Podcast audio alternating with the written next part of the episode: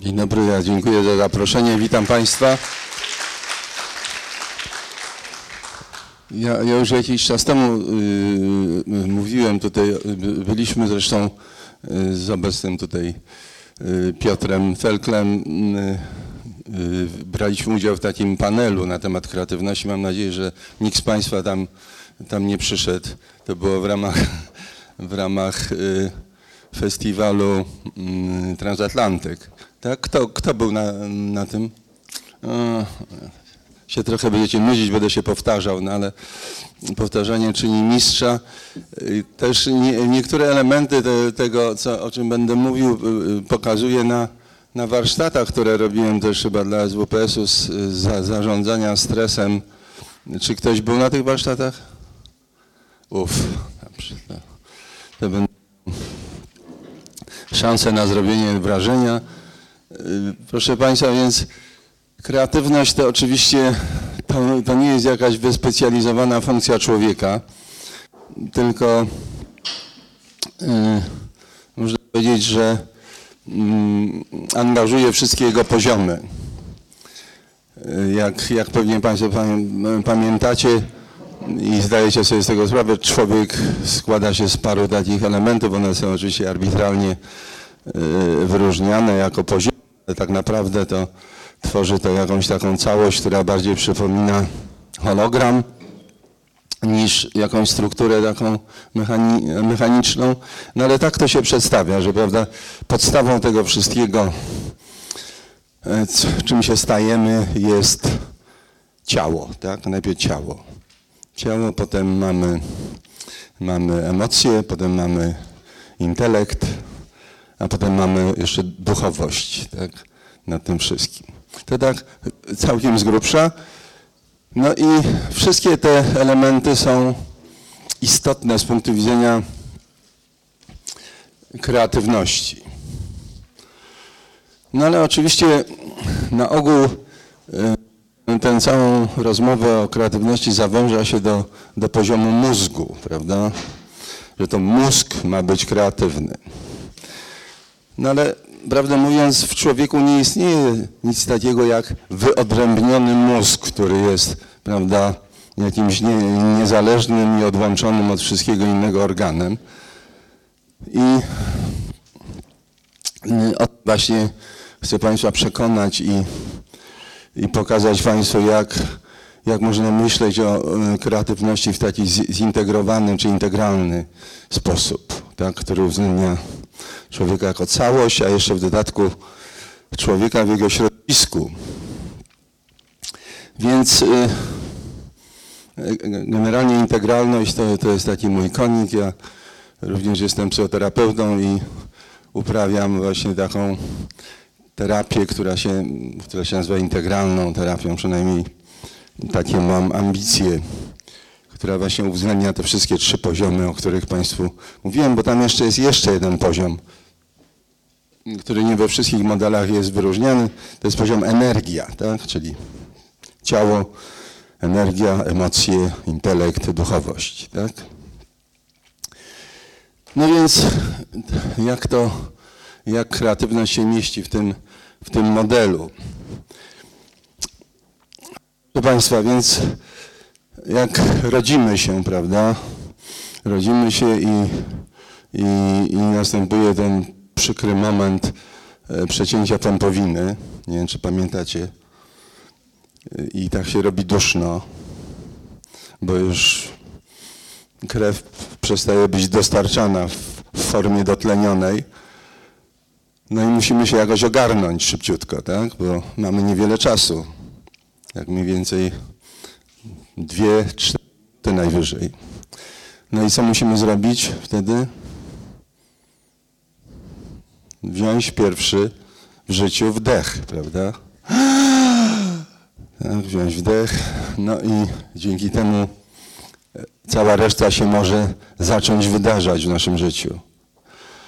No i potem Następną sprawę musimy bardzo szybko uruchomić i jeśli nam się uda, to dostaniemy dużo punktów tam na tej skali. się nazywa, zapomniałem? Abgara, tak.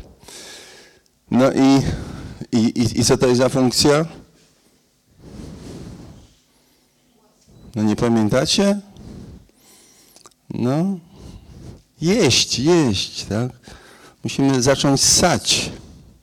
Czyli, prawda, doczołgać się do tego wzgórka na horyzoncie i jeśli uczestniczymy w humanitarnym porodzie i zacząć. I wtedy mamy więcej punktów. No i to właściwie te dwa pierwsze odruchy praktycznie wyczerpują całe wrodzone wyposażenie, można powiedzieć. Oprócz tego mamy jeszcze odruch, oczywiście odruch wydalania, tam odruch lękowy na silne dźwięki, czy jakąś gwałt...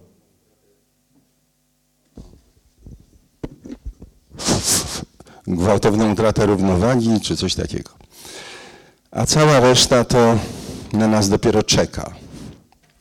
Więc można powiedzieć, że jesteśmy niezwykle ubogo wyposażeni przez, przez naturę i dlatego wymagamy tak długo troski i opieki prawda, starszego otoczenia. Nie przeżylibyśmy bez tego absolutnie. No i co się wtedy dzieje? Co, co się dzieje z naszym mózgiem? Tak?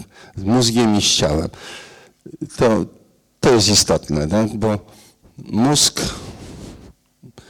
to porównując do tego, co wiemy o komputerach, na przykład, to można porównać do hardware'u, tak? czyli takiej struktury, w której struktury komputera, prawda, która jak wiadomo im jest bardziej rozbudowana, tym więcej w ten komputer można załadować, więcej danych, więcej różnych funkcji, więcej programów.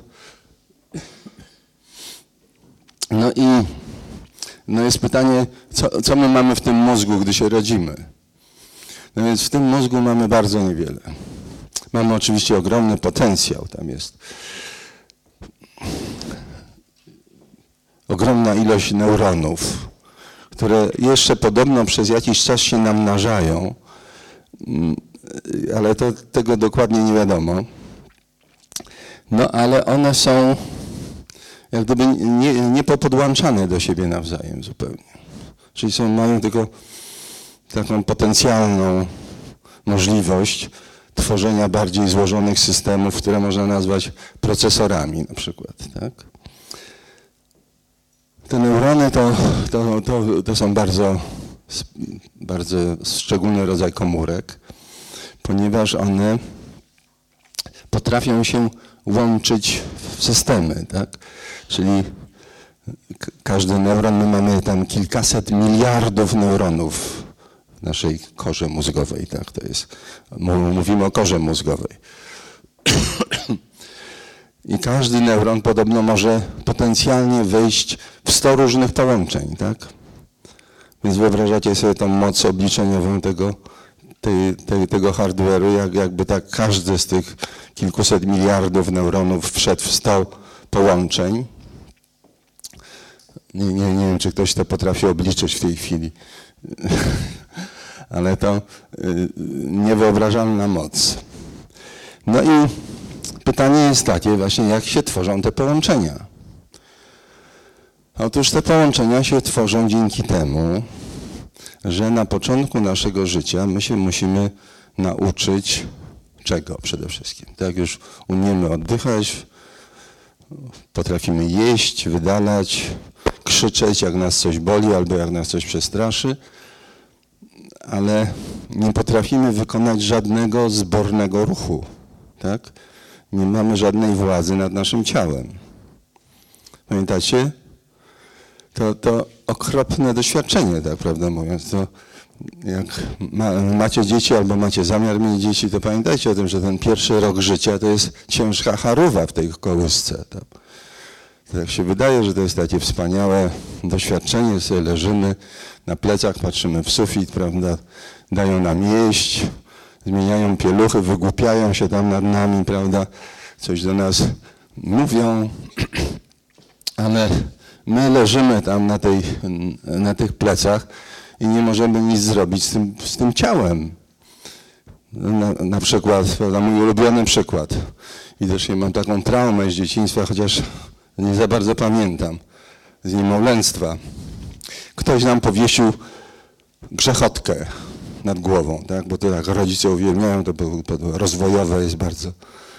Jak dziecko zezuje na tą grzechotkę nad głową, bo na ogół ona wisi trochę za blisko.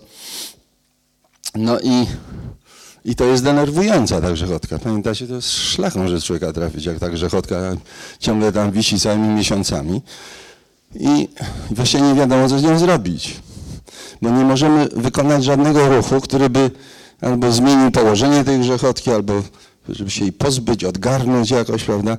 Mamy różne takie ruchy chaotyczne, dziecięce, ale to nie jest wolicjonalny, tak, zaplanowany ruch. Więc leżymy na tych plecach, patrzymy na tą grzechotkę i myślimy, kurczę, muszę się pozbyć tej grzechotki. Tak? Ale żeby się jej pozbyć, to, to wykonujemy tysiące prób, tysiące prób skoordynowania tego ruchu. Tak? Oko, ruch, z, zarządzić tymi wszystkimi mięśniami, prawda? tymi dużymi, które powodują ruch ręki, tymi małymi, którymi można złapać za, za tą grzechotkę, prawda? jeszcze w odpowiednim momencie pociągnąć. I to, to nam zajmuje parę tygodni ciężkiej pracy, opanowanie takiego pierwszego ruchu. No i jak nam się w końcu uda, no to jest ogromna satysfakcja. Ale co się w tym czasie dzieje w mózgu? No w mózgu w tym czasie muszą neurony zacząć się dogadywać ze sobą, tak? Czyli musi powstać taki neuronowy procesor, który będzie zarządzał tym, tym ruchem, tym prostym ruchem, prawda? Czyli neurony wypuszczają z siebie takie wypustki, które się nazywają jak? Dendryty, tak? I te dendryty mają na końcu takie pęcherzyki, które się nazywają jak? Synapsy, tak? Nie mieliście jeszcze egzaminu z tego? No i, i te synapsy lutują się jak gdyby, po prostu się ze sobą łączą, tak?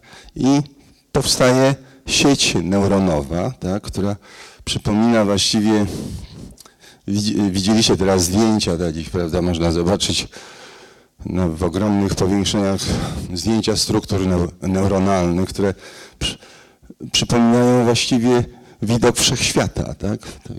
To, jest galaktyki całe po prostu, połączone w różne, w różne systemy, te te systemy też jakoś połączone między sobą. Nieskończona, nieskończona nanoprzestrzeń, tak, która, która w, tym, w, tym, w tej przestrzeni neuronalnej jest w bardzo specyficzny sposób zorganizowana. No i więc jak sięgamy po tą grzechotkę, to przynajmniej kilka neuronów się musi dogadać, tak?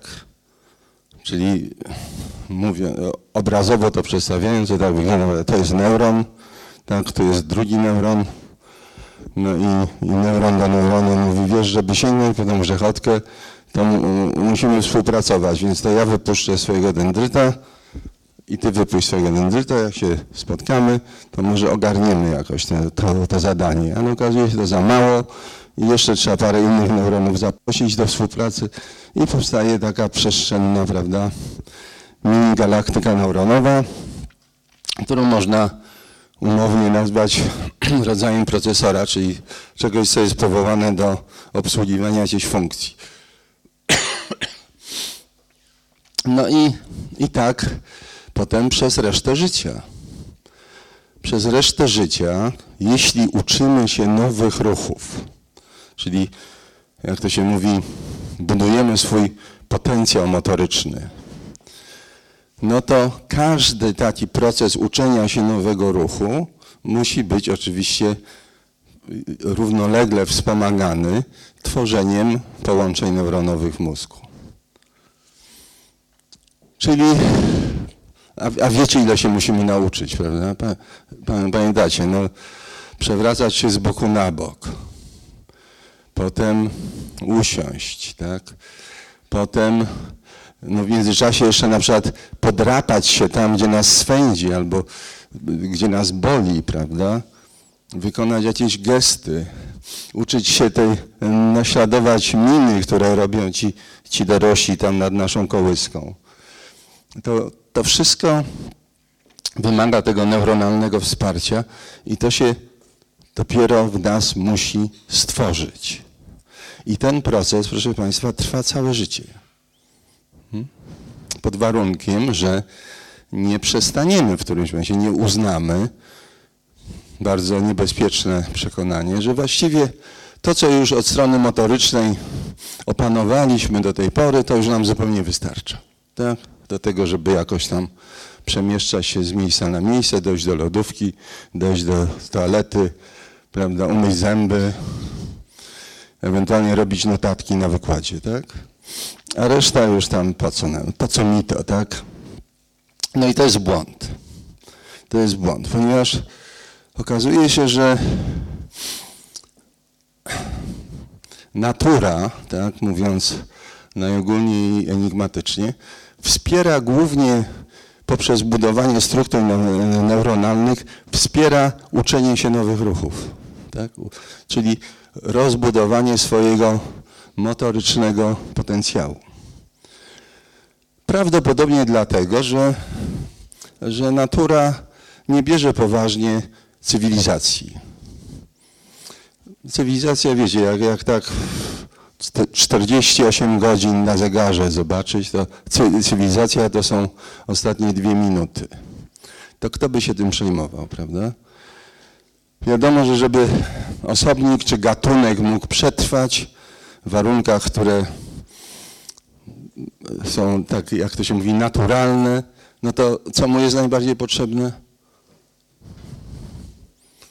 Zdolności motoryczne, prawda? Przetrwają ci, którzy mają lepsze zdolności motoryczne. Więc warto to brać pod uwagę, że, że tak, tak mamy zaprogramowany ten cały układ. Są pewne kontrowersje na, na temat tego, czy, czy rozwiązywanie zadań intelektualnych wpływa na budowanie połączeń neuronalnych w mózgu. Niektórzy twierdzą, że tak, inni, że nie. Tak naprawdę nikt tego nie widział. Tak? To trzeba by zobaczyć teraz, podglądnąć ten mózg w akcji takiej właśnie na przykład intelektualnej, zobaczyć, czy, czy rzeczywiście przy rozwiązywaniu zadań intelektualnych neurony muszą szukać nowych połączeń, czy używają tych połączeń, które powstały wtedy, kiedy budowaliśmy swoją motorykę. Tak? Rozumiecie o co chodzi? No i jest bardziej prawdopodobne, że nasza neuronalna sieć połączeń zagęszcza się tylko wtedy, kiedy, kiedy uczymy się nowych ruchów. Czyli im więcej nowych ruchów, tym lepszy mózg, tym lepszy hardware, tym, tym gęściejsza sieć połączeń neuronalnych. Ale to nie znaczy, że jeśli się będziemy zajmować tylko ruchem, to wtedy nasz mózg będzie po prostu super kreatywny. On musi być, okazuje się, jednocześnie trenowany w przyswajaniu wiedzy i w manipulowaniu wiedzą abstrakcyjną, tak? czyli używane do rozwiązywania zadań intelektualnych. Że to jakoś musi równolegle przebiegać, tak jak zresztą to przebiega w naszym życiu. Prawda? I wtedy dopiero te procesory neuronowe, które obsługują naszą motorykę, no, będą jak gdyby zatrudniane do rozwiązywania zadań innego typu, prawda? zadań intelektualnych na przykład. Zwróćcie uwagę na to, że jak się nauczymy jakiegoś ruchu, prawda, na przykład w wieku trzech czy czterech tam lat, może trochę więcej, czterech lat pewnie, nauczymy się jeździć na rowerze, tak? Tam tatuś będzie za nami biegał, prawda, za, za tym rowerkiem, no i po jakimś czasie ów jedziemy. No, żeby zacząć jechać na rowerku, no to wiadomo, że to nikt z nas nie, nie wsiądzie od razu na rowerek i nie pojedzie. Dlaczego? No bo mózg ma pewną bezwładność. On, żeby stworzyć te połączenia ne- neuronowe, no to musi upłynąć trochę czasu i musi być systematyczny trening, tak? No ale jak już wreszcie opanujemy jazdę na rowerku, no to ten procesor neuronowy się fiksuje, jest zlutowany bardzo dokładnie i on już jest niezniszczalny. No chyba, że ktoś nam, prawda, zrobi dziurę w mózgu, albo sami sobie zrobimy dziurę w mózgu, na przykład, nie wiem, pijąc za dużo alkoholu, czy robiąc jakieś inne eksperymenty. No i co? I wtedy przez 30 lat możemy nie wsiąść na rowerek. Po 30 latach wsiadamy na rower. Po 5 minutach jedziemy na rowerze, tak? Ten procesor się aktywizuje. On jest niezniszczalny. Natomiast jak się nauczymy na przykład w dzieciństwie jakiegoś obcego języka, tak? To nie będziemy go używać przez następne 15 lat. Zapomnimy wszystko. Oprócz jednego. Motoryki głośni, tak? Czyli dla, dlatego dzieci, jak się nauczą wcześniej obcego języka, to mają świetny akcent. Tak? Nawet jak zapomną wszystkie słówka, tak? I zaczną ten język odbudowywać po jakimś czasie jako dorosłe osoby, to okazuje się, że łapią akcent, że mają te procesory motoryczne, które obsługiwały sposób wymawiania różnych słów, one zapamiętały ten, ten najwłaściwszy akcent w tym języku. Natomiast cała baza danych wyparowała, tak? Trzeba ją odbudować. Więc wygląda na to, że, że tak zwane bazy danych, czyli wiedza, którą kumulujemy na przykład w procesie żmudnych studiów na SWPS-ie, jeśli nie jest odnawiana, to, to wyparuje. Natomiast procesowy, procesory ruchowe nie wyparują nigdy. Jest taka hipoteza i ta hipoteza już w tej chwili jest bardzo uprawdopodobniona, że jakość naszego myślenia, jakość i nasza zdolność, nasze zdolności kreatywne są w dużej mierze uzależnione właśnie od tego, ile mamy procesorów ruchowych w naszym mózgu. I są teraz już, czytałem niedawno, w Niemczech powstała w ogóle cała technologia taka, której, którą, której uczy się ludzi kreatywności poprzez łączenie uczenia się nowych motorycznych zdolności z myśleniem. Zwróćcie uwagę zresztą, jak jedno drugie wspiera. Na przykład, jak ja teraz do Was mówię, tak, to wykonuję różne gesty lewą ręką. Gdybym miał prawą rękę wolną, to bym jeszcze więcej tych gestów wykonywał. Co te gesty znaczą? Skąd one, jaki pro, procesor w moim mózgu pobudzają? Jaki? Ruchowy, prawda? Ja wykonuję pewne ruchy, które są sterowane przez jakiś procesor w moim mózgu, który jednocześnie myśli teraz o tym, co mam wam przekazać, tak? I w związku z tym ja wykonuję takie gesty, które symbolicznie, prawda, w przestrzeni trzywymiarowej próbują ilustrować to, co mam do powiedzenia. Tak? Czy to się nazywa gestykulacja? Zwróćcie uwagę, że jak utkniemy gdzieś tam, prawda, uczymy się czegoś, czy próbujemy rozwiązać jakieś trudne zadanie i dochodzimy do ściany, jak to się mówi. Mózg nam się zawiesza. To co wtedy odruchowo robimy? Machamy rękami albo wstajemy, prawda? Wstajemy i zaczynamy chodzić, prawda? I okazuje się, że to chodzenie w jakiś tajemniczy sposób otwiera nam z powrotem zdolność do myślenia, tak? do postępowania dalej w tym procesie intelektualnym. Albo rzucamy to myślenie, odchodzimy od biurka i idziemy się zająć czymś innym. Na przykład mówiąc prost, wysikać się, tak? bo czasami człowiek to musi robić.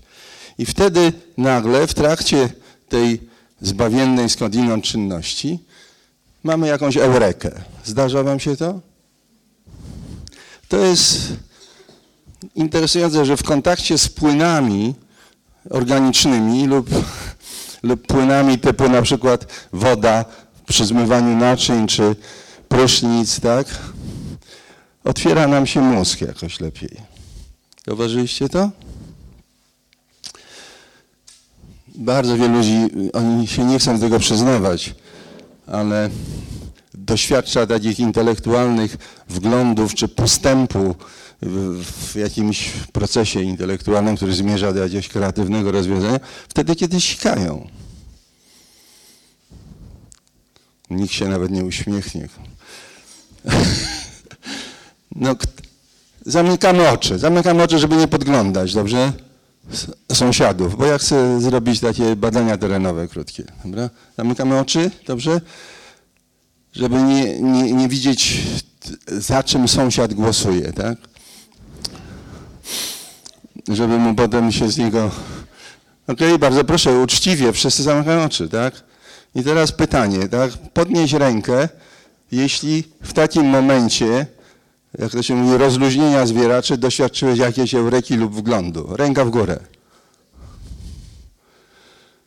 Okej, okay, opuszczamy ręce, dziękuję. Jesteście ciekawi wyniku? Większość sali. Większość sali.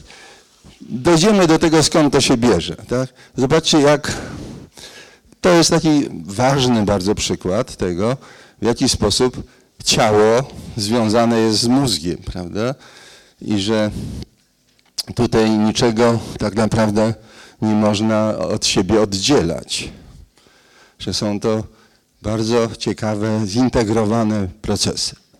To teraz robimy na, następny mały eksperyment, żeby, żeby Wam pokazać, e, co to znaczy, jak, jak doświadczamy sytuacji, w, którym nie ma, w której nie mamy połączeń neuronalnych, które obsługują pewny, pewną motoryczną sytuację, dobrze? Czyli poczujecie się przez chwilę, myślę, że większość z Was, bo to jest właśnie taka sytuacja, która że, przez większość jest tak odbierana, poczujecie się jak bezradne niemowlę. Tak? Tak mniej więcej pierwszy rok życia. Okay? W tym celu musicie założyć w każdej dłoni środkowy palec na wskazujący w ten sposób, jak ja to zrobiłem. Tak, tak żeby opuszki obu palców były blisko siebie. Tak, widać? W obu rękach, ob, obie dłonie. Tak? Obie dłonie musimy wypuścić wszystko z dłoni, swobodne ręce. Trzymamy dłonie w ten sposób. Zamykamy oczy. Zamykamy oczy, bo to ważne, żeby to polecenie, które wam zaraz wydam, żeby wykonać zamkniętymi oczyma, bo oczywiście wzrok by tu bardzo pomagał, a to nie o to chodzi, żeby pomagać. Także zamykamy oczy. I teraz twoim zadaniem jest jak najszybciej dotknąć, gdy powiem głośno teraz, tak? Twoim zadaniem będzie dotknąć wskazującym palcem prawej dłoni do środkowego palca lewej dłoni. Teraz! Trzymaj oczy zamknięte, trzymaj oczy zamknięte, nie psuj się zabawy. I, I pobaw się dziwnym uczuciem, które się pojawia, gdy opuszki tych czterech palców skrzyżowanych ocierają się o siebie. I zadaj sobie pytanie, czy twój mózg wie, ile jest tych palców? Oczywiście pamiętasz, że tu chodzi o cztery palce, ale tak w doświadczeniu, czy te palce dają się policzyć? No nie za bardzo, prawda? Trzymają się zamknięte. A teraz spróbuj odpowiedzieć sobie na pytanie, czy twój mózg wie, który palec jest który. Też nie bardzo, prawda? To jakoś, tak jakby to było obce ciało trochę, tak? To teraz, to teraz jedną parą skrzyżowanych palców zamkniętymi oczyma dotknij swego nosa, powieki, ucha, warg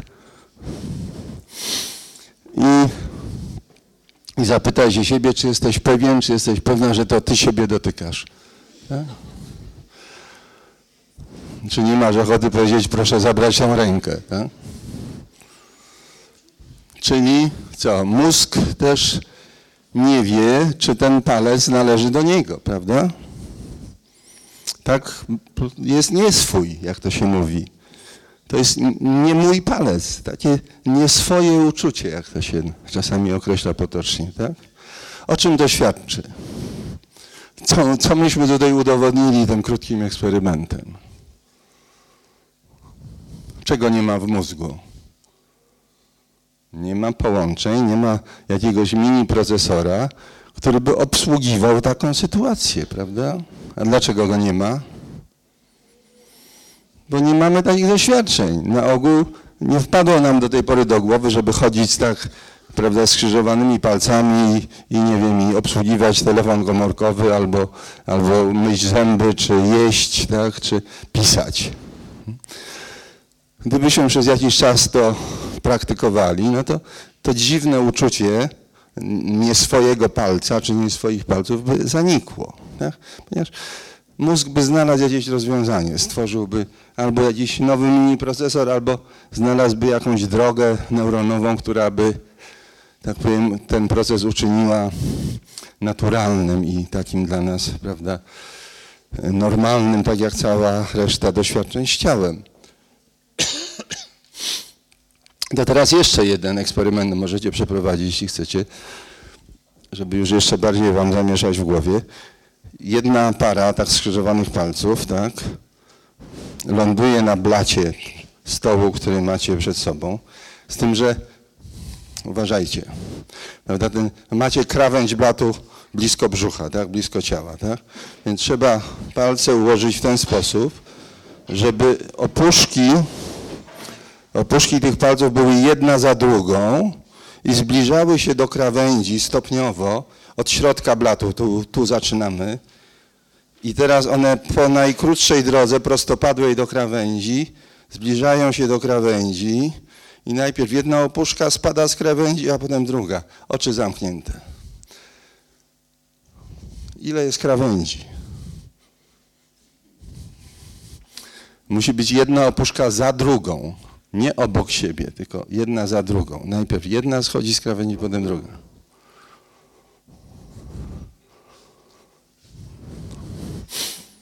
Kto ma doświadczenie dwóch krawędzi? Prawda? Czy to nie dziwne? Nałóżcie palce normalnie, prawda? Nie krzyżując ich i, su, i je znowu po prostopadłej z tej krawędzi i będzie ile krawędzi? Jedna krawędź. Tak? Macie to? Czujecie to? O co chodzi? Co ten mózg wyrabia? Dlaczego on uważa, że jeśli mamy skrzyżowane palce, to rejestruje dwie krawędzie, a jeśli mamy palce jeden za drugim, to rejestruje jedną krawędź?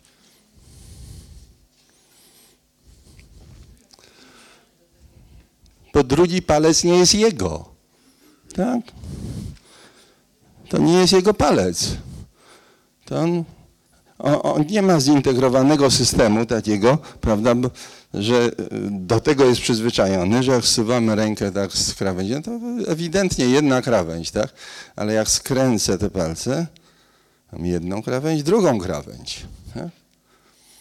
Czyli znowu nie powstał procesor, tak, który integruje integruje doświadczenia z dwóch palców, tak?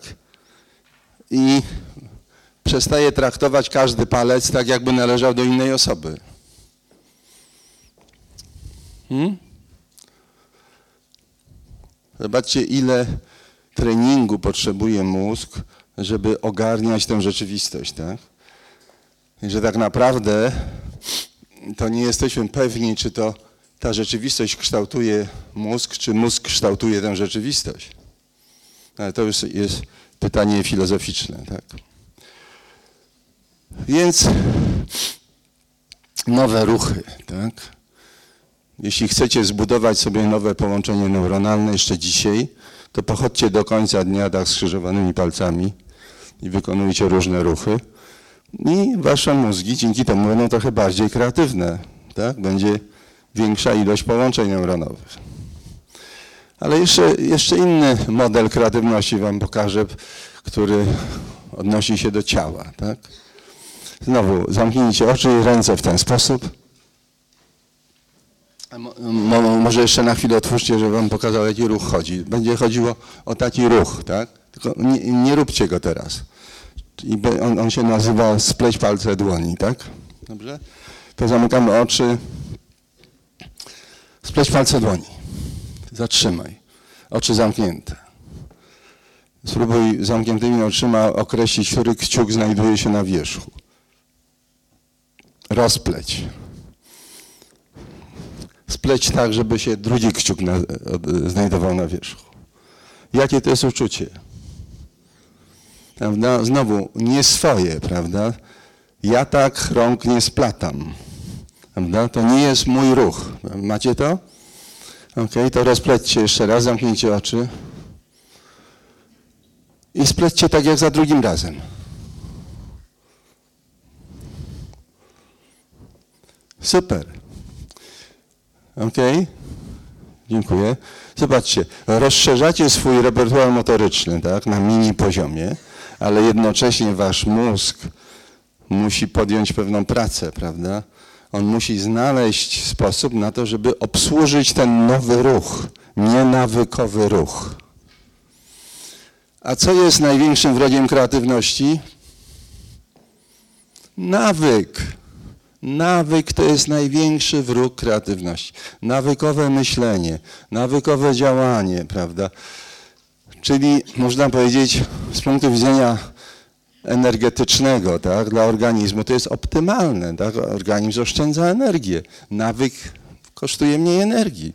Jeśli mogę obsłużyć coś nawykiem, to oczywiście zrobię to nawykiem, tak? I to jest mądre. To jest przystosowawcze. Ale z kreatywnością ma niewiele wspólnego. Dlatego w zespołach kreatywnych, różnych ze, ze, zespołach kreatywnych, które na przykład, których zadaniem jest generowanie dużej ilości kreatywnych pomysłów, ludzie robią rozgrzewki mózgowe przy pomocy takich ćwiczeń. Rozgrzewają sobie procesory, tak? Wychodzą poza nawykowe ruchy. W związku z czym uprawdopodobniają to, że też nie będą nawykowo myśleć. Rozumiecie? To jeszcze jeden ruch. Znowu ręce w ten sposób. I teraz poproszę Was o taki ruch, który się nazywa, nie naśladujcie go, skrzyż na piersi, tak? Ale one muszą być zaplecione, a nie tylko tak. tak? Zapleść je trzeba, tak? Ok, oczy zamknięte, oczy zamknięte. Skrzyżuj ręce na piersi. Zatrzymaj, oczy zamknięte. Spróbuj określić, która ręka jest na wierzchu. Oczy zamknięte, rozpleść i skrzyżuj odwrotnie.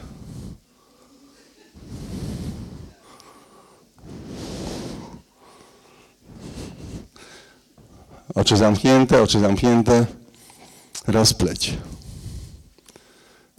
Oczy zamknięte. Skrzyżuj tak jak za drugim razem.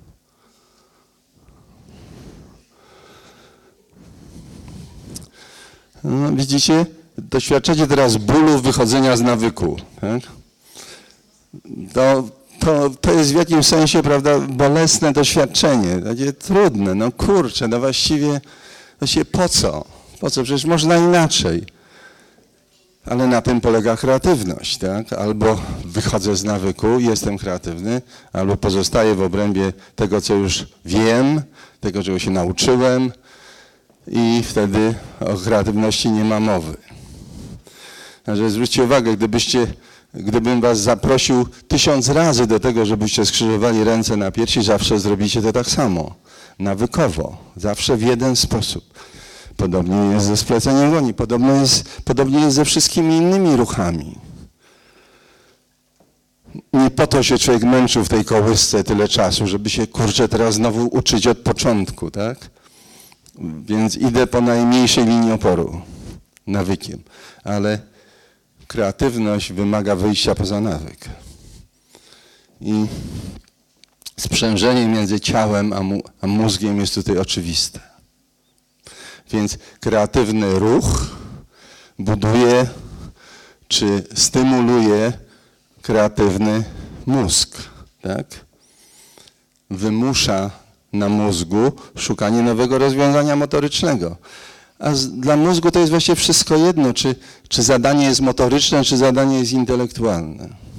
I tak musi znaleźć sposób na to, żeby to jakoś obsłużyć, znaleźć taką drogę neuronową, która wychodzi poza nawykowe, te najbardziej przetarte drogi neuronowe i pójść jakimś, prawda, bocznym szlakiem, czy w ogóle zupełnie innym szlakiem i dojść do kreatywnego rozwiązania.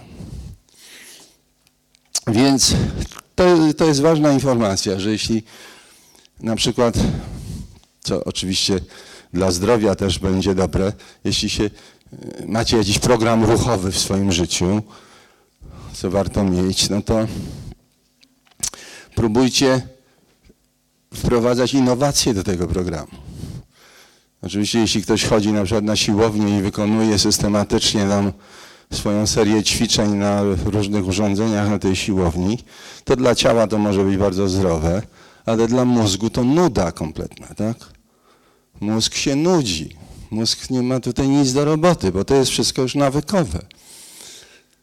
Więc trzeba robić tak, żeby mózg się angażował w ruch i szukać nowych rozwiązań ruchowych. Pytanie, tak? Co, co najbardziej zagęszcza ilość połączeń neuronowych w naszym mózgu, tak? Co tworzy najlepszy hardware? No właśnie nowe ruchy, ale z badań wynika, że najlepszy hardware tworzony jest wtedy, kiedy ktoś się uczy grać na jakimś instrumencie a szczególnie wtedy, kiedy nie ma do tego żadnego talentu. Czyli męczy się jak potępieniec, tak? Z tym, żeby w ogóle te dźwięki rozróżnić, żeby te palce jakoś tam chodziły, tak? Ale korzyść na poziomie mózgu jest wtedy jeszcze większa, ponieważ jeśli brakuje talentu, to ten mózg musi skompensować brak talentu. Czyli zbudować jeszcze tam 10 razy większy procesor, żeby opanować tam tą gamę, tak? Czy, czy jakiś inny drobny utwór na jakimś instrumencie. I to jest, to jest droga. Jeśli na przykład tańczycie, lubicie tańczyć, no to tańczcie, uczcie się nowych tańców. Jeśli pływacie, uczcie się nowych stylów pływania. Jeśli gracie w coś, no to próbujcie robić różne eksperymenty techniczne. Tak? Opanowujcie jakąś inną technikę gry. Oczywiście tutaj z punktu widzenia kreatywności mózgu to strasznie ważna jest relacja dwóch mózgów do siebie. Tak?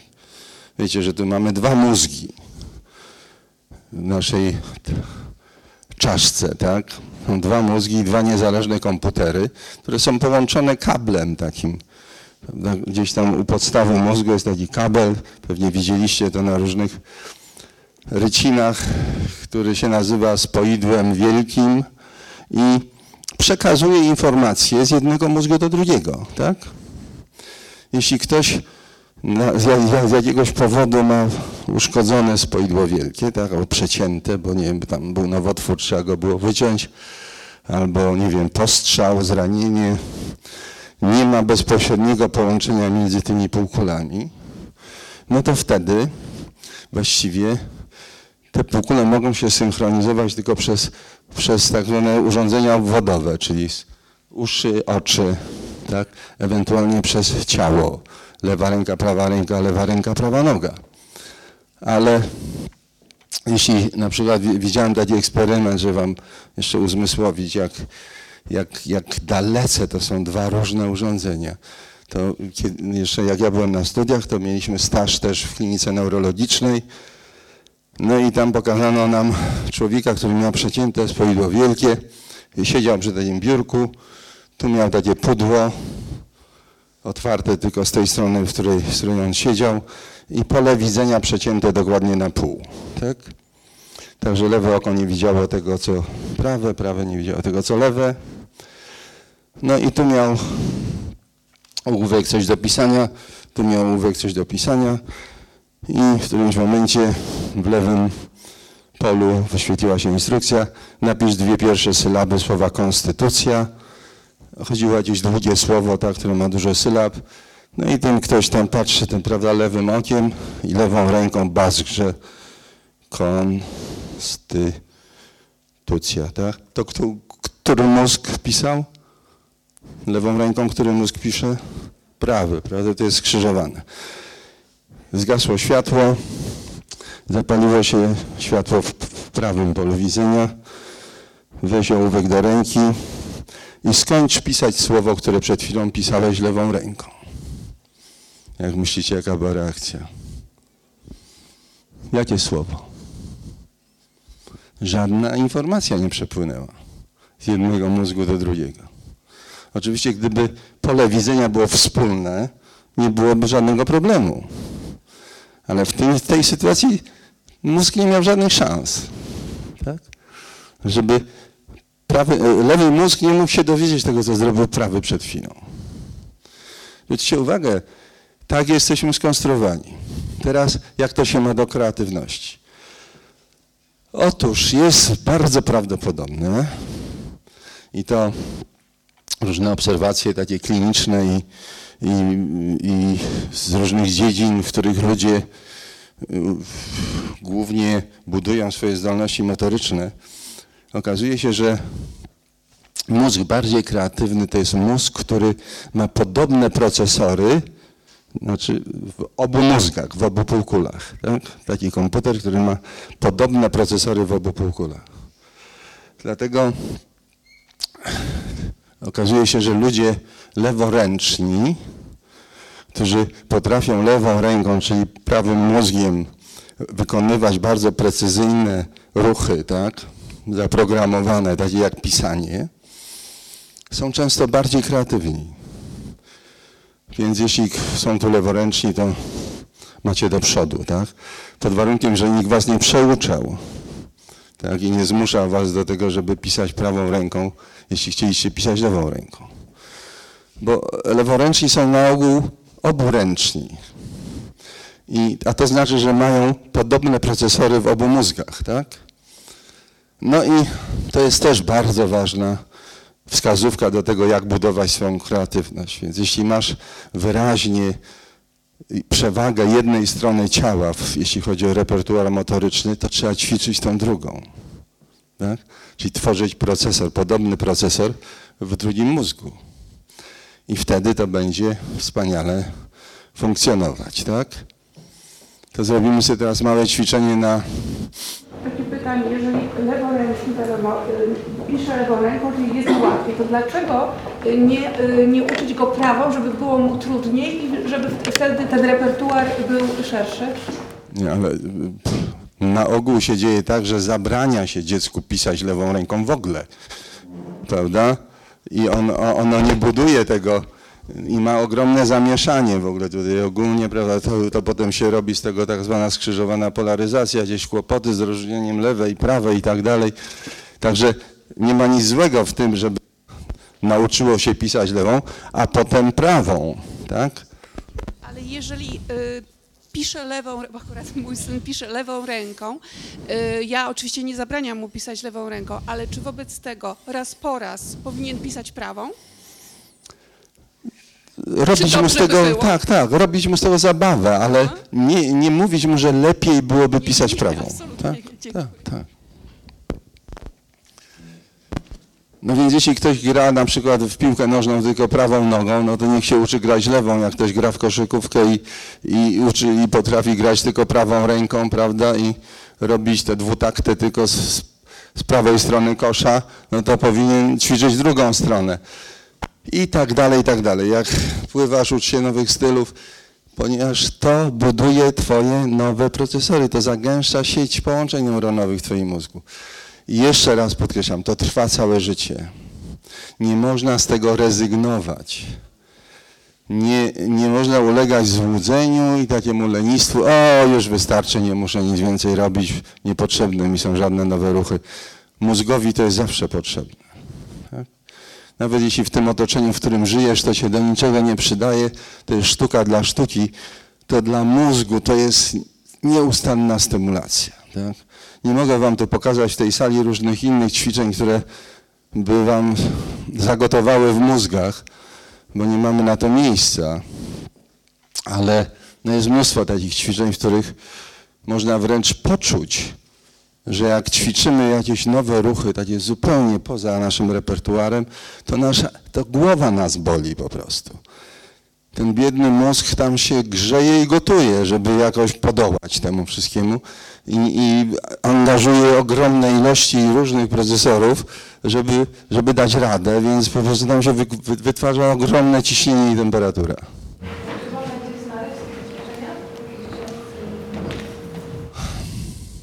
Można, tak. Jest, jest, cała, jest cała świetna, świetna metoda, która się nazywa metodą Feldenkraisa.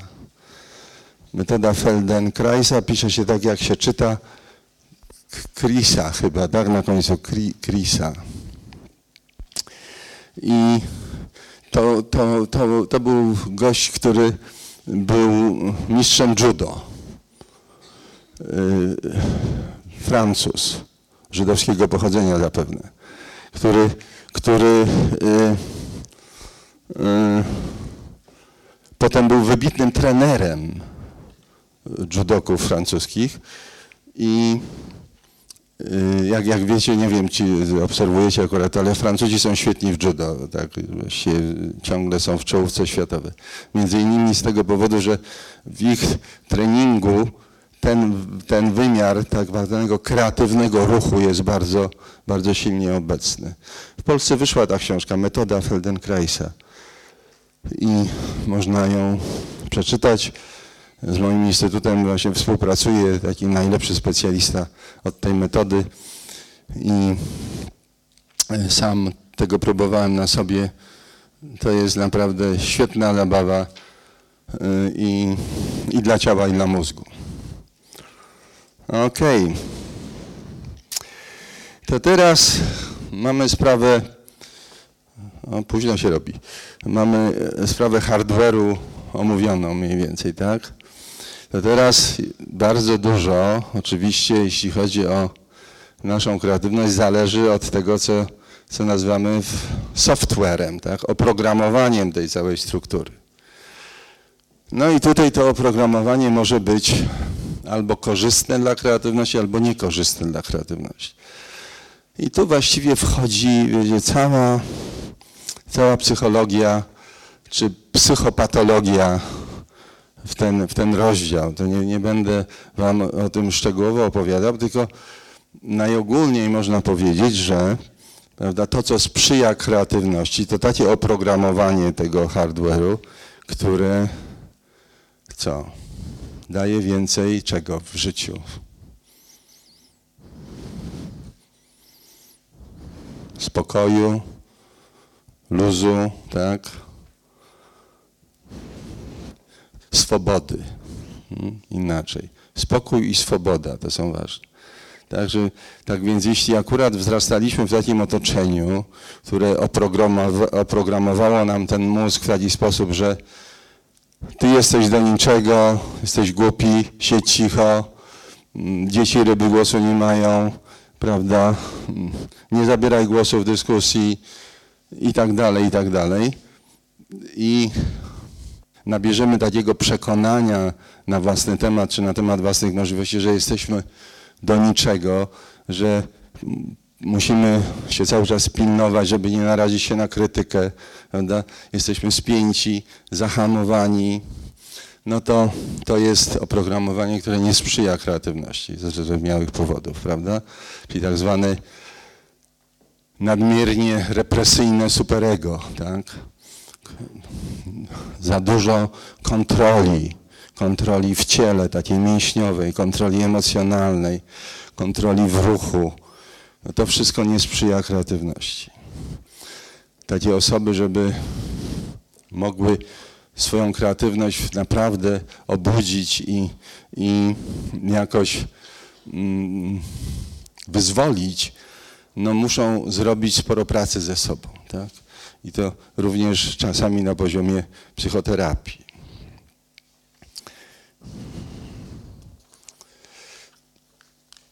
To samo dotyczy mm, prawda, autoagresji, czyli tak zwanego bardzo aktywnego wewnętrznego krytyka. Tak? Ten wewnętrzny krytyk jest na ogół zasymilowanym dorosłym, który wobec nas był represyjny, gdy byliśmy prawda, małymi dziećmi czy dojrzewaliśmy. Tak? Jeśli mamy taką postać zasymilowaną w postaci wewnętrznego krytyka, tak to się czasem nazywa okrutny wewnętrzny krytyk, no to bardzo trudno będzie się tak wyluzować, prawda, i tak, tak rozruszać na poziomie fizycznym i, i mentalnym, żeby ta kreatywność mogła się ujawnić. No i takie, takie wadliwe oprogramowania, można powiedzieć, no trzeba wtedy dość pracowicie y, przerabiać, resetować, tak? I na różne sposoby to się robi, to można, prawda, gdy, gdy to jest bardzo głębokie i bardzo mocno tam zakorzenione w psychice, no to to wymaga psychoterapii. Jeśli mniej, no to wystarczy jakiś rodzaj coachingów czy warsztatów, które potrafią do, dookreślić tę, tę, tę, tę przeszkodę i jakoś y, da, dadzą narzędzia do jej przekraczania. No ale to się wiąże z tym, o czym mówiłem wcześniej, tak? Że kreatywność budzi się w nas w momentach, gdy się trochę rozluźniamy. Prawda? I tutaj przechodzimy do następnej sprawy, która się wiąże z tą, o której mówiliśmy przed chwilą. Stres. Prawda? Jak, jak żyjemy w stresie, nie mylić stresu z wyzwaniem. Tak? Czyli jeśli w organizmie wzbudza się reakcja stresowa, czyli reakcja walka, ucieczka, to mamy szansę na kreatywność wtedy? Nie, zupełnie, tak? Ponieważ gdy wchodzimy w program walka, ucieczka, to, to jest program nawykowy. To są nawyki, które najkrótszą drogą prowadzą do tego, żeby uciec lub zwyciężyć w walce, tak? Uratować życie, czy uratować coś innego ważnego dla nas, na przykład zdobyte jedzenie, tak? No i to nie jest stan umysłu i ciała, który może generować kreatywność. Więc strasznie ważnym elementem w myśleniu o kreatywności jest myślenie też na temat autostresu, z jednej strony, czyli takiego stresu, który wytwarzamy sami dla siebie, a również otoczenia, które może być stresujące, nadmiernie kontrolujące, nadmiernie wymagające i na przykład, ponieważ my w tym instytucie, który prowadzę, pracujemy dużo z biznesem, no to jest, okazuje się niesłychanie ważna sprawa dla, dla ludzi, którzy prowadzą jakieś firmy czy korporacje nawet i oczekują od swoich pracowników kreatywności. Ale drugą ręką stresują ich na maksa. Mówią, cholera, no po prostu kupę matołów tu zatrudniłem, nie wiem teraz co, co, co z nimi zrobić, tak? Tam nikt nie myśli, tam wszyscy szukają to, tak się w biznesie nazywa dupokryjek tak zwanych, tak? Czyli, czyli, czyli zabezpieczają swoje, swoje prawda, bezpieczeństwo, żeby się nie narazić, żeby nie zrobić niczego, co mogłoby wyjść poza jakąś rutynę i, i narazić ich na krytykę czy, czy cokolwiek innego. Więc oczywiście nie są w stanie myśleć i działać twórczo. Więc redukcja stresu tego w otoczeniu, w którym funkcjonujemy, jest bardzo ważna. Tak? Ludzie, żeby mogli być kreatywni, nie mogą być w stresie. No ale łatwo powiedzieć, wiecie, to jak ma się ewentualnie jak mamy drużynę sportową, tak, i dobierzemy sobie tych zawodników, tak, trochę jak klony, tak, że oni są bardzo do siebie podobni, mają podobną odporność, mają taką odporność i fizyczną, i psychiczną, i dobry repertuar motoryczny, no to można mniej więcej ustalić, jaka jest dla nich granica, w której oni wchodzą w stres. Tak? I, i, ale gdy mamy pracowników korporacji albo taką salę jak tutaj, gdzie każdy ma inaczej ustawioną tą granicę, to nie jest proste. Więc lepiej nie liczcie na to, że ktoś będzie wam ujmował stresu. Natomiast trzeba liczyć, umieć samemu sobie ujmować stresu. Ponieważ, jak pewnie wiecie, nasze ciała żyją nie w realnej rzeczywistości, tylko w tej rzeczywistości, którą tworzy nasz umysł. Tak? Nasze umysły nieustannie interpretują rzeczywistość, interpretują każde zdarzenie, które nas spotyka. Na przykład to, że siedzę w tej sali i słucham tego wykładu, jest też przedmiotem pewnej interpretacji. Tak? I są ludzie na tej sali, którzy na pewno mogą tę sytuację postrzegać jako w jakiś sposób zagrażającą czy stresową. Tak? Nadmiernie eksponującą, może dlatego usiedli w tylnych ławkach, tak? albo, albo z jakichś innych powodów, prawda, niewygodną, która powoduje jakiś rodzaj mobilizacji. To jest kwestia interpretacji, to jest kwestia filtru percepcyjnego. No ale to w jaki sposób masz ustawione te filtry, oczywiście to zostało uwarunkowane w dużej mierze twoją przeszłością, ale ty to możesz zmienić.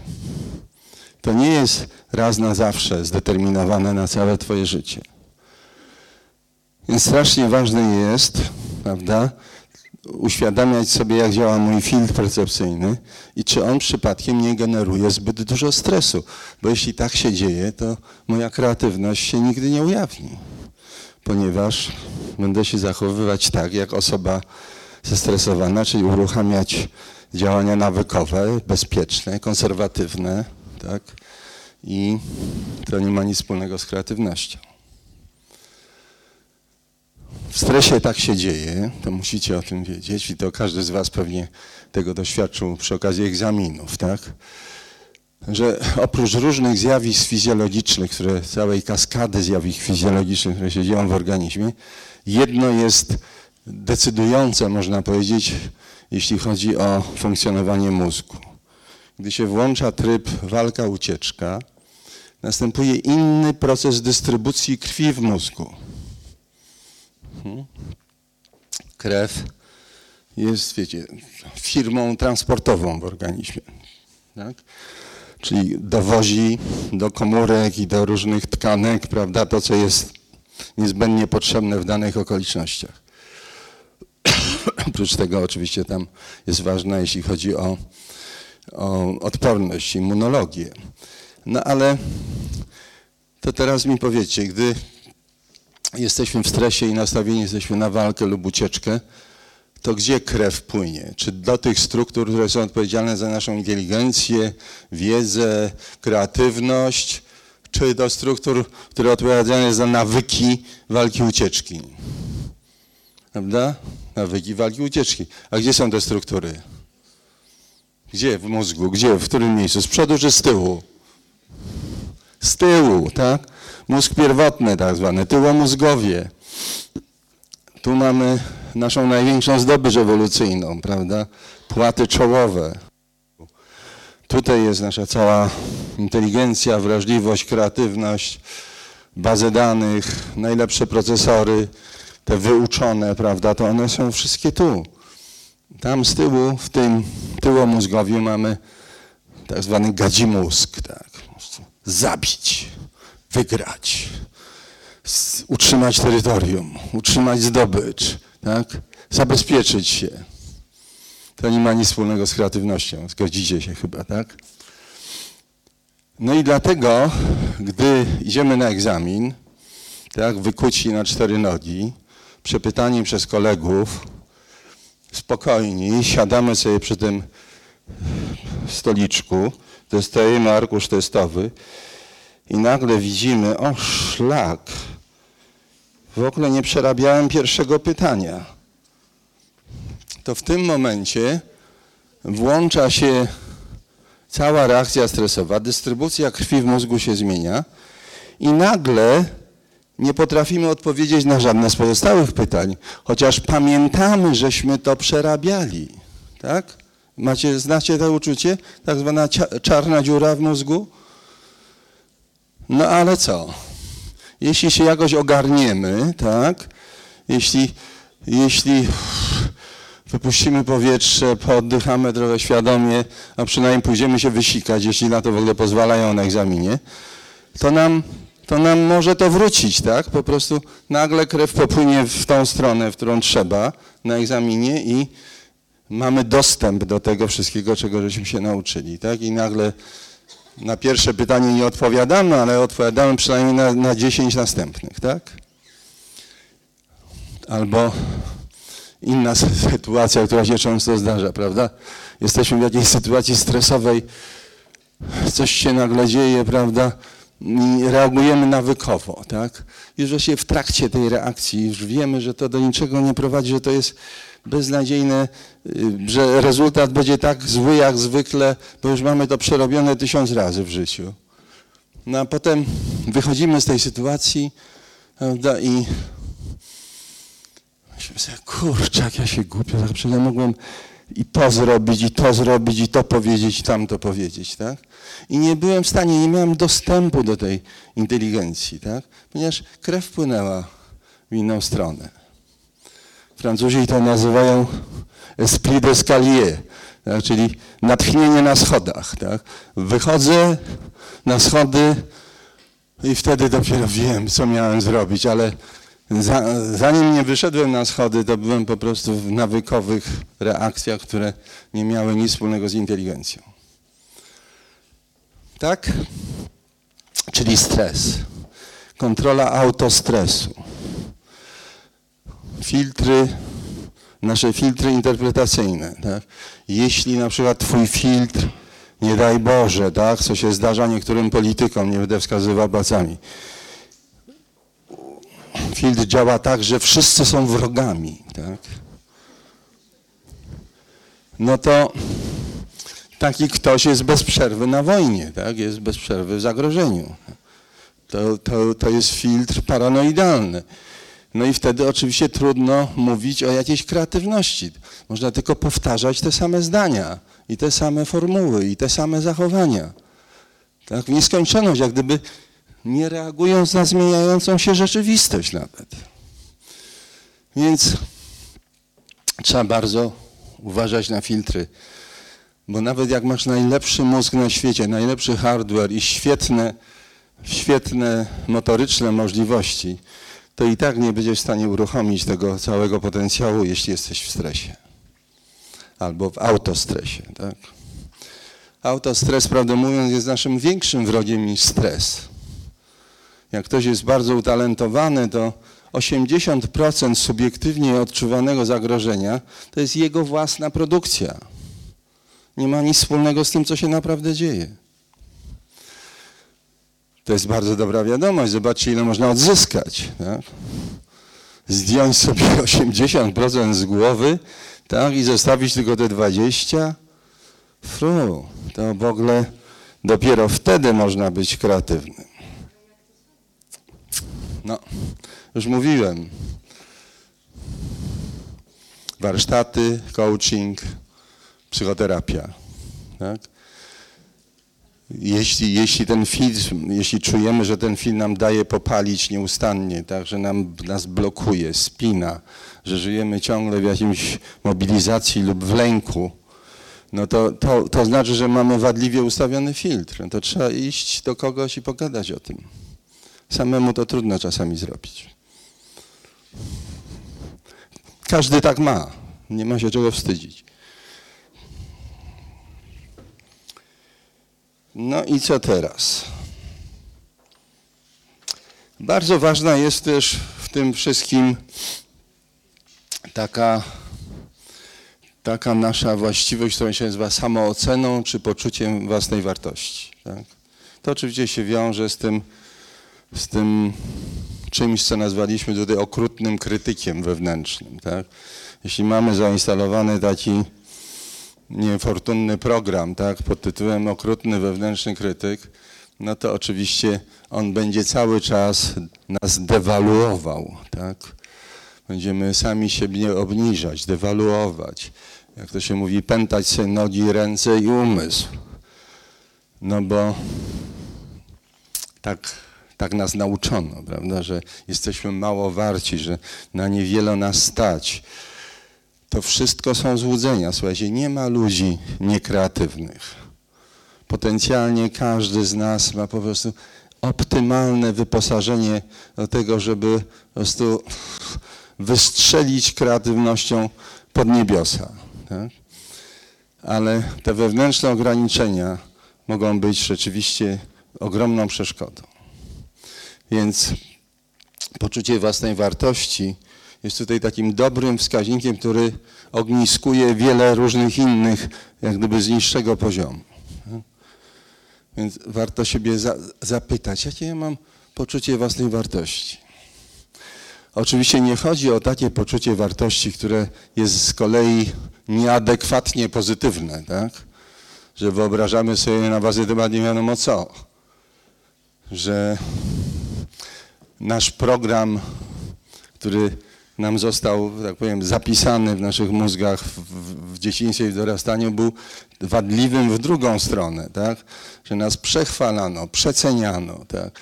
Że y, budowano y, wokół nas jakąś aurę nadzwyczajności, nie wiadomo czego, wpychano na jakiś piedestał.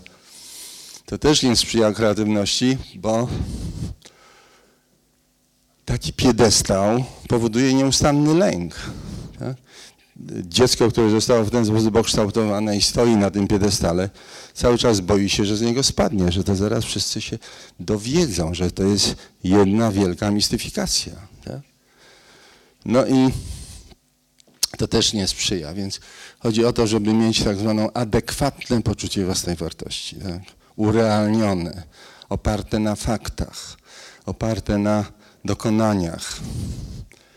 Są ludzie, którzy mają tak rozbudowanego wewnętrznego krytyka, że nawet jak osiągają obiektywnie nieprawdopodobnie wiele, to nie są w stanie tego zasymilować i zmienić poczucie własne, po, poczucia własnej wartości. Są bez przerwy wobec siebie podejrzliwi, niechętni, to niedosyć, tak? Czyli w, gdzieś w głębokim podtekście mentalnym mówią tak, nawet gdyby moi rodzice się o tym dowiedzieli, to i tak by powiedzieli, że a ile było szóstek w klasie, tak?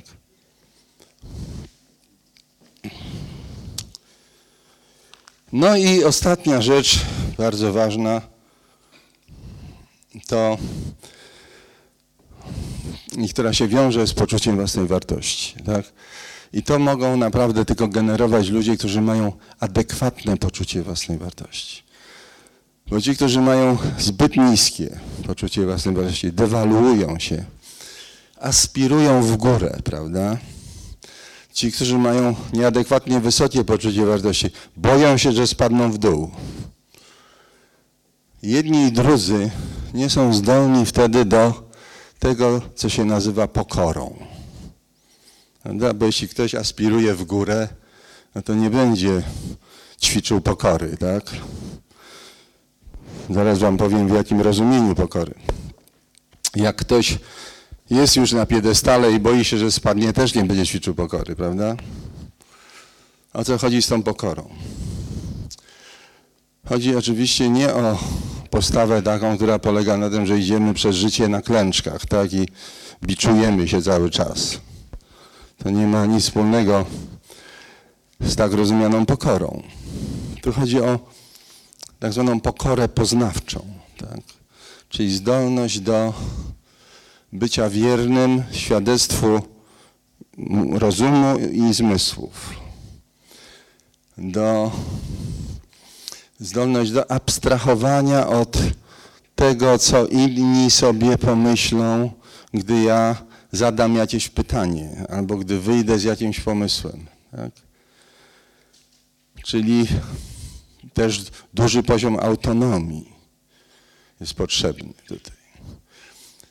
Pokora to jest innymi słowy no, zdolność do zadawania sobie pytań. Żeby być kreatywnym, to trzeba sobie zadawać pytania.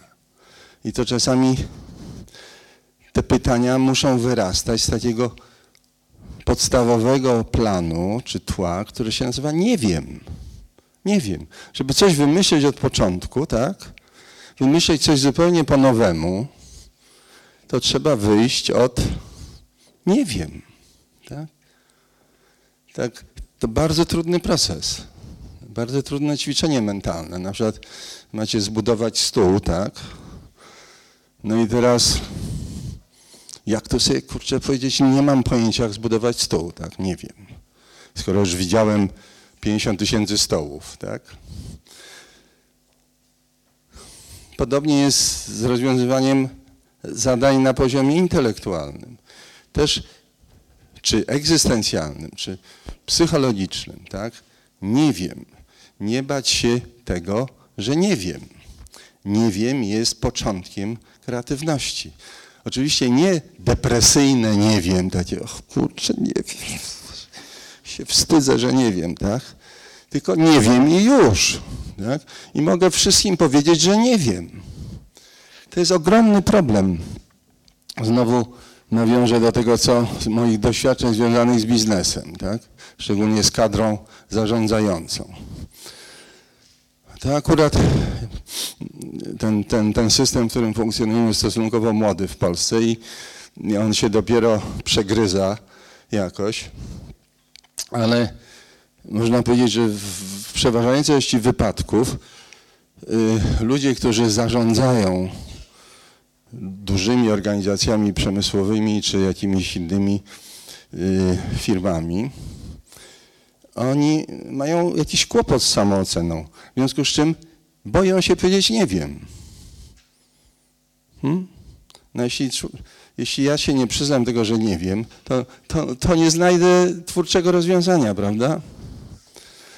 No i stąd taki model, to, bo to, to mówię niby na przykładzie prawda, tego, co, co, co się dzieje w biznesie, ale to dotyczy nas wszystkich. Więc żeby być twórczym, to trzeba mieć uświadomioną niekompetencję. Tak? Czyli wiedzieć, czego nie wiem. To jest strasznie ważne. Bo jak wiem, czego nie wiem, to wtedy zadaję odpowiednie pytania. Albo sam sobie, albo ludziom, którzy wiedzą lepiej ode mnie. Prawda? I rozpoczyna się jakiś twórczy proces. Więc jeśli chcecie być twórczy, kreatywni, nie bójcie się uświadamiać sobie swojej niekompetencji. Nie udawajcie, że wiecie, gdy nie wiecie. Bo to jest największy błąd, jaki można zrobić. Nie wiem, to nie wiem. Mam prawo nie wiedzieć. I mam prawo pytać. Mam prawo pytać siebie, mam prawo pytać innych, mam prawo pytać świata. W ten sposób uruchamiam jakiś kreatywny proces. To jest ogromny skarb nie wiedzieć. Dzieci są kreatywne z tego powodu, że nie wiedzą. Zauważyliście to?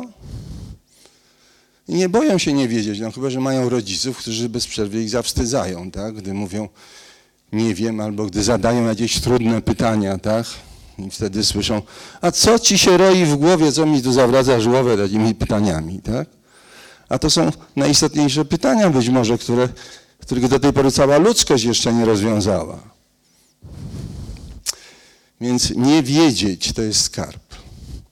W tym sensie, prawda, być, mieć nieuświadomioną, uświadomioną niekompetencję, to znaczy być w tym sensie, o jakim tutaj mówię, pokornym, tak, pokornym intelektualnie, pokornym na poziomie poznawczym.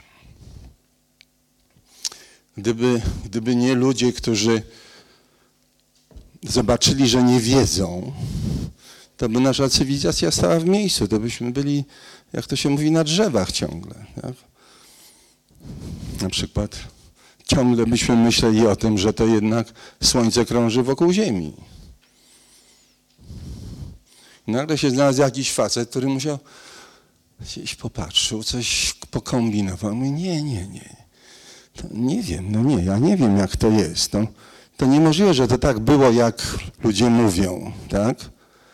Trzeba to zupełnie inaczej jakoś zobaczyć. Trzeba poszukać od początku, prawda? I zobaczcie, wbrew, wbrew całemu światu, tak? Wbrew doktrynie religijnej, która jednocześnie broniła jakiegoś poglądu, narażając swoje życie, powiedział, to wszystko, co inni myślą, jest błędem. Jest zupełnie inaczej niż myślicie. Prawda? Jak, jak ten facet się nazywał? Kopernik, chociaż tam był wcześniej jeszcze jeden, który pomyślał podobnie, ale ja nie, nie wiadomo, czy o sobie wiedzieli. No więc, czy, czy Kopernik był pokorny?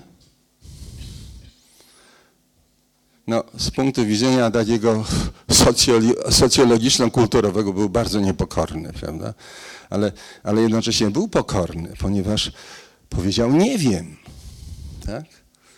I dotrzymał wierności świadectwu swojego rozumu i swoich zmysłów. Hmm? Już nie mówiąc o Galileuszu, który no, 60 lat potem, po Koperniku, spalił, dał się spalić na stosie i w ostatniej chwili mu zadano pytanie, no to kręci się czy nie kręci? Tak? A on powiedział, tak, tak, kręci się, teraz ziemia się kręci. No i wtedy zapalono stos. To jest dopiero wolność i pokora, nie? No ale e,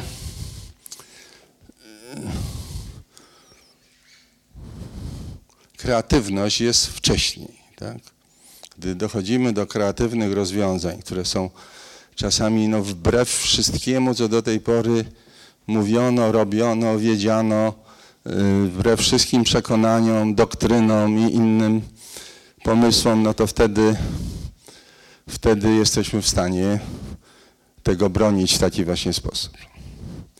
No to, to już jak gdyby z dużego poziomu, tak? To jest jak gdyby są te wyżyny kreatywności i wszystkiego, co się potem z tym wiąże. Póki co, y, może wróćmy do przykładu innego człowieka, który był niesłychanie kreatywny, nazywał się Einstein. I on, y, jak pewnie słyszeliście, y, grał dobrze na instrumencie, na skrzypcach. Nawet występował potem w jakiejś dzielnicowej orkiestrze, czy coś takiego. I wiecie, co, co on robił, gdy, gdy dochodził do ściany w rozwiązywaniu swoich tam problemów fizyki teoretycznej? Wstawał, szedł do drugiego pokoju i godzinami grał na skrzypcach. Więc pytanie, które sobie musisz zadać, jeśli chcesz być osobą kreatywną, czy ty masz takie skrzypce, cokolwiek to jest? Czy, czy masz taki drugi pokój, do którego możesz wyjść i zająć twój mózg zupełnie czymś innym? To jest niesłychanie ważne dla tego, aby utrzymywać wasz kreatywny potencjał, tak? odblokowywać go, resetować swój mózg zaczynać jakiś proces od początku. Dobrze jest mieć taki pokój. Każdy po, powinien go sobie poszukać. Poszukać takiego pokoju, poszukać takich skrzypiec i nie bać się poświęcać na to czasu. Kreatywne umysły nigdy nie walą głową w ścianę, tylko odchodzą od tej ściany obchodzą ją jakoś, górą, dołem, bokiem, przechodzą przez ścianę, ale nigdy nie walą głową w ścianę. Więc nie żałują z czasu i energii na to, żeby zająć się czymś innym. Ponieważ wiedzą, że mózg jest jedną, mózg, ciało, cały człowiek jest jednym hologramem, jest jedną całością. Że wszystkie procesy wspomagają się nawzajem i wszystkie wiedzą o sobie. No i tego Wam życzę i zgodnie z tym najwyższy czas, żebyście sobie poszli do innego pokoju. Dziękuję bardzo.